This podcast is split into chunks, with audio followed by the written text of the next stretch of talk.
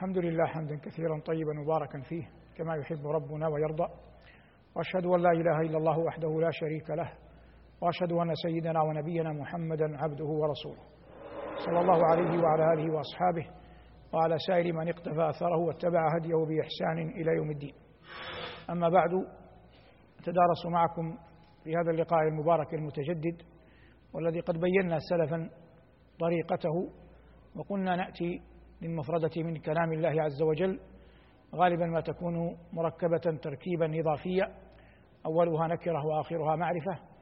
وقد يطول العنوان أكثر من كلمتين وقد يكون عنوانا عاما وقد يكون مجزوعا والمراد تدارس القرآن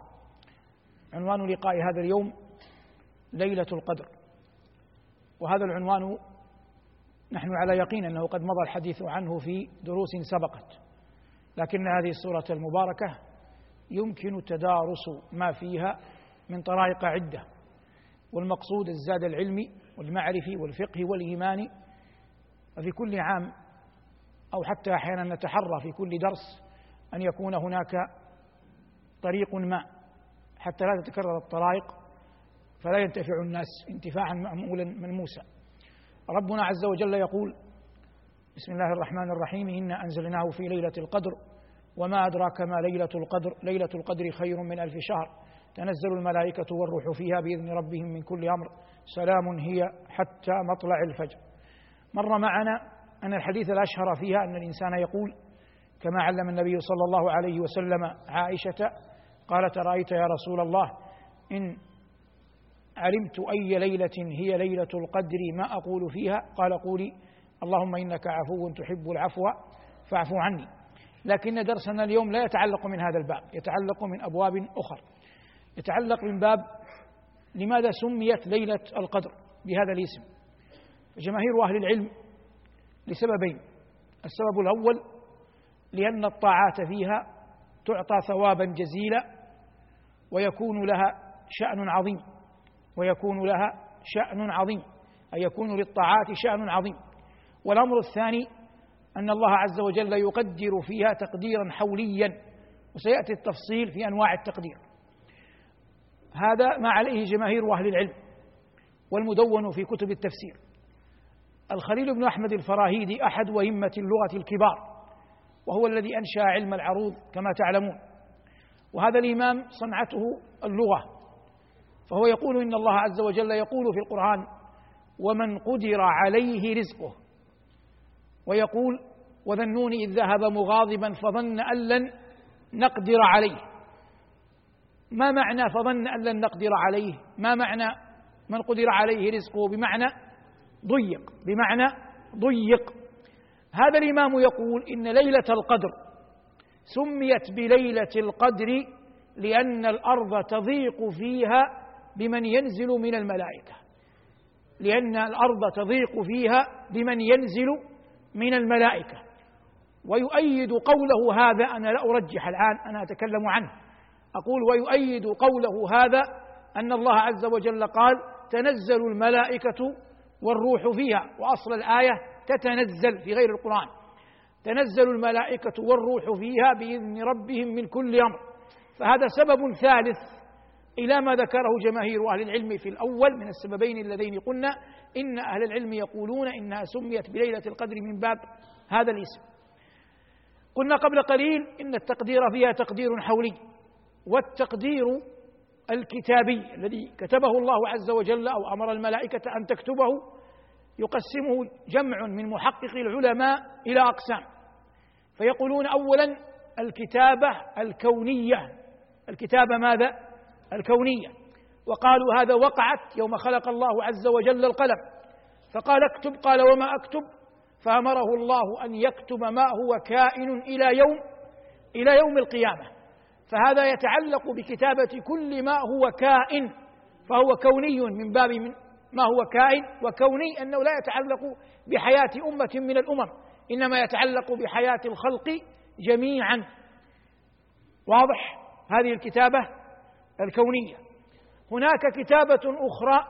تسمى الكتابة النوعية وهي تتعلق ببني آدم ببني الإنسان وهؤلاء يقولون إنها مرتبطة بعض الشيء بما كان في عالم الأرواح يوم أن خلق الله أبانا آدم وأخرج من ظهره ذريته وكل نسمة كائنة إلى يوم القيامة وهي التي مرت معنا في درس الفطرة قال ربنا وإذ أخذ ربك من بني آدم من ظهورهم ذريتهم وأشهدهم على أنفسهم ألست بربكم قالوا بلى شهدنا أن تقولوا يوم القيامة إنا كنا عن هذا غافلين أو تقولوا إنما أشرك آباؤنا من قبل وكنا ذرية من بعدهم أفتهلكنا بما فعل المبطلون إذا أصبح معنا كم كتابة كتابان كتابة كونية وكتابة نوعية وهناك كتابة فردية ودل عليها ما في الصحيحين عند البخاري ومسلم رحمة الله تعالى عليهما من طريق الأعمش عن زيد بن وهب عن ابن مسعود رضي الله تعالى عنه وأرضاه قال إن النبي صلى الله عليه وسلم قال وهو الصادق المصدوق إن أحدكم يجمع خلقه في بطن أمه أربعين يوما نطفة ثم يكون علقة مثل ذلك ثم يكون مضغة مثل ذلك ثم يأتيه الملك فيؤمر بأربع كلمات بكتابة رزقه وأجله وشقي أم أم سعيد بعد أن ينفخ فيه الروح هذا هذه الكتابة تسمى كتابة فردية تسمى كتابة فردية وهذا الحديث تلقته الأمة بالقبول وقلنا قبل قليل أخرجه الشيخان البخاري ومسلم رحمة الله تعالى عليهما في صحيحيهما فالكتابة التي يقوم بها الملك ها هنا تسمى كتابة فردية لأنها تتعلق بكتابة بني آدم لكن كل فرد لوحده منفكا عن أخيه والعلماء يقولون إن الملك هنا اسم جنس ليس ملكا معينا ليس ملكا معينا بخلاف من يقبض الأرواح فإنه ملك معين هو وحده من يقبض الأرواح وربما كان معه أعوان الله عز وجل يقول ثم توفته رسلنا وهم لا يفرطون أضحت الآن كم ثلاثة وهناك كتابة حولية وهي التي وهي التي تكون ليلة القدر وهناك كتابة حولية وهي التي تكون ليلة القدر فهذه يكتب فيها ما هو كائن إلى الحول أي إلى ليلة القدر من العام الذي يأتي حتى قال عكرمة رحمه الله وهو أحد تلاميذ ابن عباس الكبار قال إنه يكتب فيها من كتب الله لهم أن يحجوا في ذلكم العام في العام الذي يأتي بعد ما في الشهر في شهر ذي الحجة الذي يأتي بعد ماذا؟ بعد رمضان قال يكتبون بأسمائهم وأسماء آبائهم فهذه كتابة ماذا؟ حولية بقيت كتابة يومية والعلماء يعبرون عنها بالإيجاد والخلق والتقدير ودليلها قول ربنا تبارك اسمه وجل ثناؤه كل يوم هو في شأن كل يوم هو في شأن فأخذوا من قوله سبحانه كل يوم أنها كتابة يومية لكن لا يلزم أن تكون كتابة ولذلك قلت إنه قد يعبر عنها بالخلق والإيجاد والتدبير والعلماء وربما اطلعتم كثيرا على شيء من هذا يقولون إذا ذكروا هذه الآية يغني فقيرا ويجبر, ويجبر كثيرا ويرفع وضيعا ويضع رفيعا يحكم في خلقه تبارك وتعالى ويدبر ما يشاء فالملك ملكه والأمر أمره والخلق خلقه تمخض عن هذا أن هناك كتابات خمس قلنا كتابة نوعية وكتابة كونية وكتابة حولية وكتابة فردية وكتابة يومية هذه كلها متعلقة بقول الله جل وعلا إنا أنزلناه في ليلة القدر وما أدراك ما ليلة القدر ليلة القدر خير من ألف شهر تنزل الملائكة والروح فيها العلماء يقولون تنزل الملائكة هذه ظاهرة لكن اختلفوا في الروح فظاهر القرآن أن الروح هنا اسم من أسماء من؟ جبريل فإذا قلنا إن الروح هنا اسم من أسماء جبريل فيصبح هذا بمقتضى قواعد تفسير القرآن عطف خاص على على عام فالروح إذا أطلقت على جبريل أصبحت خاصة والملائكة عام فيصبح عطف خاص على على عام فيكون ذكر جبريل لوحده تنويه به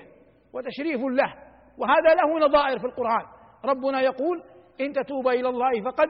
صغت قلوبكما وإن تظاهرا عليه فإن الله هو مولاه وجبريل وصالح المؤمنين والملائكة بعد ذلك ظهير فذكر جبرائيل أولا لوحده ثم ذكر الملائكة مع أنه مندرج فيهم لكن هذا عكس الموجود في سورة القدر لأن هذا عطف عام على على خاص والذي في ليلة القدر إذا قلنا إن الروح هو جبريل فهو عطف خاص على على عام هذا رأي آخرون يقولون إن الروح اسم جنس اسم ماذا؟ اسم جنس اسم جنس لمن؟ قالوا لجمع من الملائكة وهم أي عند هؤلاء القائلين بهذا من أرفع الملائكة قدرا من أرفع الملائكة قدرا وبعضهم أي بعض أهل العلم يغرب يغرب يعني يقول قولا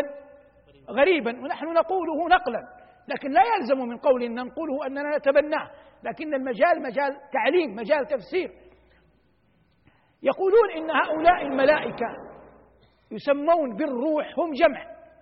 وهم من أرفع الملائكة قدرا والملائكة الأولون المذكورون لا يرون هؤلاء الملائكة كما أننا نحن بني آدم لم يكتب الله لنا قدرة على أن نرى الملائكة قالوا إن الملائكة نفسها ليس لديها قدرة على أن ترى جمعا من الملائكة مقربين يسمون ماذا؟ يسمون الروح قلت آه، هذا الرأي وهذا القول قال به بعض الأئمة لكن لا نعلم دليلا يعبده والكلام في الغيب أمر صعب ولا ويحتاج إلى أثر بين والظن فيه ليس بالأمر الهين ولا نعلم قرائن تعين على القول بهذا القول لا نعلم قرائن تعين على القول بهذا القول لكننا نرجح والعلم عند الله أن المراد بالروح في قوله سبحانه تنزل الملائكة والروح فيها بإذن ربهم من كل أمر على أن المراد به جبريل لأن القرآن جاء فيه أن الله عز وجل يقول عن الصديقة مريم فأرسلنا إليها روحنا والمراد به جبريل باتفاق العلماء والمراد به جبريل بالاتفاق فعلى هذا أقرب إلى أن يكون المراد بالروح جبريل عليه السلام ربنا يقول فيها إن أنزلناه في ليلة القدر أي أنزلنا ماذا؟ القرآن جمهور العلماء على أن ليلة القدر في رمضان وكان ابن مسعود رضي الله تعالى عنه وأرضاه وهو لا يحب للناس أن يتكلوا لأن الإنسان دائما عندما يسأل غالب إجابته تنبئ عن ماذا؟ عن شخصيته فلما سئل رضي الله تعالى عنه وأرضاه أي ليلة هي ليلة القدر قال من عام من قام العام كله أدرك ليلة القدر من قام العام كله أدرك ليلة القدر ولو وجدنا إنسانا كتب الله له أنه قام سنة كاملة بمعنى لم يفته قيام الليل عاما كاملا فهذا قطعا وافق ليلة القدر لكن هذا لا يمنع أن تكون ليلة القدر أين في رمضان فلما قيل لأبين رضي الله تعالى عنه وارضاه وكلهم صحابة أجلاء ورثوا العلم عن نبينا صلى الله عليه وسلم الحقنا الله بهم سئل قيل له إن أبا عبد الرحمن من أبو عبد الرحمن عبد الله بن مسعود يقول من قام العام كله أدرك ليلة القدر قال رحم الله أبا عبد الرحمن أراد أن لا يتكي الناس ثم الآن انظر هذا يقول قم العام كله يعني أبعد في التحديد هو لم يقل في العشر الأواخر ولا في رمضان قال قم العام كله الآن هذا في الشقة ها هنا أبي بن كعب لم يأتي بالكلام الوسط إنما حددها قال والله لقد علمت أي ليلة هي وهو يقسم الآن إنها ليلة سبع وعشرين فانظر أحدهم يقول في العام كله هذه مدرسة وأحدهم يقسم أنها ليلة سبع وعشرين وكلهم وكلاهما ومن معهما من الصحابة على الرأس وال والعين يا ليتني كنت فردا من صحابته او خادما عنده من اصغر الخدم لكن هذا يعلمك يعلمك هذا المهم ان توجد مدارس علميه فليس اتباع مدرسة معناه عداوة مدرسة أخرى وليس اتباع عالم في قول معناه عداوته في, في عداوة غيره ممن خالفه وال وال وال والعلم والمدارس العلمية ليست أندية رياضية يتصارع الناس حولها هذا مقام جليل مقام فقه دين الله تبارك اسمه وتعالى جده ينبغي للعاقل أن يعرف أن هذه مدارس كانت موجودة أبو جعفر المنصور يقول الإمام مالك رحمه الله وطئ للناس كتابا تجنب فيه شدائد ابن عمر ورخص ابن عباس وابن عباس وابن عمر غير بعيدين في السن ابن عمر أكبر وأقدم هجرة لكن كلاهما من أئمة الأعلام ومن مشاهير أهل الإسلام ومن الصحابة الكرام لكن هذه مدرسة وهذه مدرسة والكوفة نشأت على يد عبد الله بن مسعود فأخذ منه أبو حنيفة العلم عن علقمة وكذلك نشأت في الحجاز مدارس وهذا أمر بدهي هيئة كبار العلماء في بلادنا وفقهم الله ورعاهم مدرسة علمية قائمة لها أصولها وكيانها الأزهر الشريف مدرسة علمية قائمة هذه مدارس لا ليست بينها عداوات لكن من يضيق قلبه يضيق عقله في مثل هذه الآراء لا يحتمل فإما أن توافقه وإما أن يتهمك أن يتهمك في دينك أو في رأيك أو في قولك وليس هذا بضاعة من يعرف الله حقا أو من يعرف طرائق العلم صدقا لكن ينبغي للناس أن يوطنوا هذا السائل يسأل عبد الله بن مسعود فيقول له قم العام كله ويسأل صحابيا آخر يقول له هي ليلة 27 ولو سأل ابن عمر كما عندنا أحد في المسند قال ليلة 24 هذه أفهام تختلف وكلهم ينهلون من منهل واحد من منهل رسول الله صلى الله عليه وسلم هذا ما يتعلق بتحديدها بالجواب عنها إن أنزلناه أي ابتدأ نزول القرآن في ليلة في ليلة القدر أبعد عكرمة رحمه الله أبعد رأيا وأبعد شخصا نحبه نواليه لكن نتكلم عن الرأي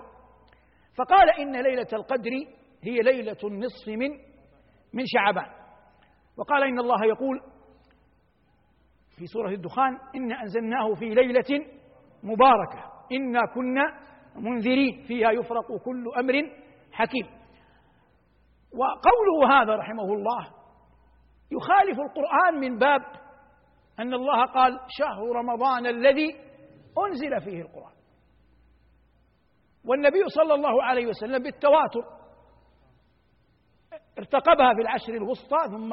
أتم اعتكافه في العشر الأواخر وقيل له إن الذي تتحراه ماذا أمامك فتحرى صلى الله عليه وسلم في العشر الأواخر وقال أرى رؤياكم تواطأت أنها في العشر الأواخر فظاهر القرآن ظاهر السنة على أن ليلة القدر في العشر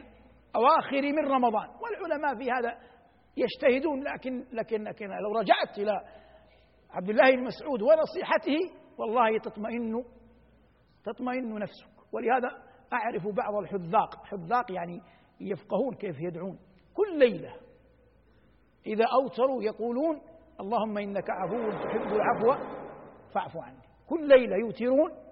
إذا أوتروا قالوا اللهم إنك عفو تحب العفو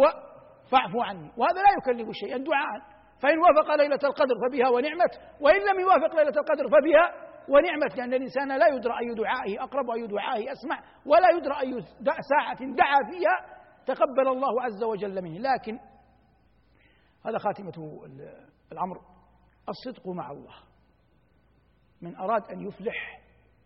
قبل أن يقرأ ما دونه العلماء قبل أن يشتغل بزيد أو عمرو يسأل الله عز وجل أن يرزقه الصدق معه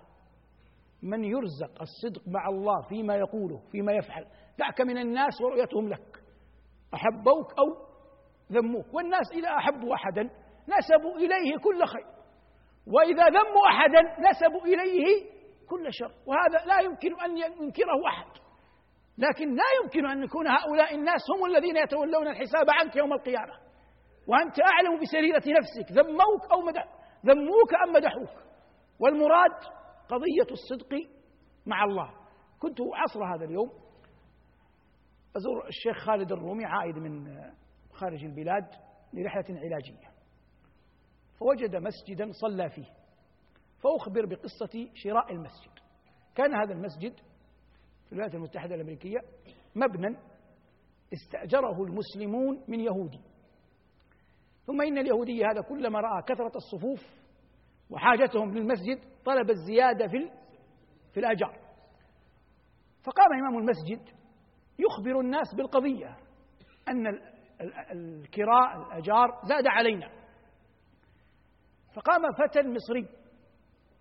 حاضر الصلاة صلاة الجمعة وأتى بمال وهو يعمل يبيع ما ما أحب اللهجات يعني العامية لكن في كشك أسفل المسجد يبيع أطعمة طعام مصري معروف فقال هذا ما جمعته طوال العام خذه أيها الإمام وافتح به باب تبرع لشراء المبنى فقالوا الناس الآن نحن مغرمون في الآجار كيف الشراء قال هذا الذي وقع في قلبي فلما قال هذا المبلغ الذي أتى به يسير جدا تتابع الناس يوم يومين ثلاثة أربعة حتى اجتمع لدى الإمام مبلغا وافيا كافيا رضي به صاحب المبنى فاشتري المبنى وأصبح ماذا؟ وأصبح مسجدا الآن أي أحد كان حاضرا يقع في قلبه أن ربما هذا الفتى قام رياء يقع في القلب أن تظن به الرياء لكن هذا الفتى هو أعلم بنفسه وأعظم علما منه بنفسه من؟ ربه في نفس العام كتب الله له أن يحج وأتى الحج في عشية عرفة وهو قائم يدعو قبضت روحه الله يقول وما يلقاها إلا ذو حظ عظيم هذا أمر يدل على أن هذا الرجل رحمة الله تعالى عليه كان صادقا حقا مع ربه فلا يمكن أن توصي أخا لك بشيء تريد أن يوفق أن يكون قريبا من الله أن يكون متقبلا عمله بوصية أعظم من أن يصدق مع الله من صدق مع الله صدقه الله جعلني الله وإياكم من الصادقين وصلى الله على محمد وآله والحمد لله رب العالمين لو أنزلنا هذا القرآن على جبل لرأيته خاشعا لرأيته خاشعا متصدعا من خشية الله وتلك الأمثال نضربها للناس لعلهم يتفكرون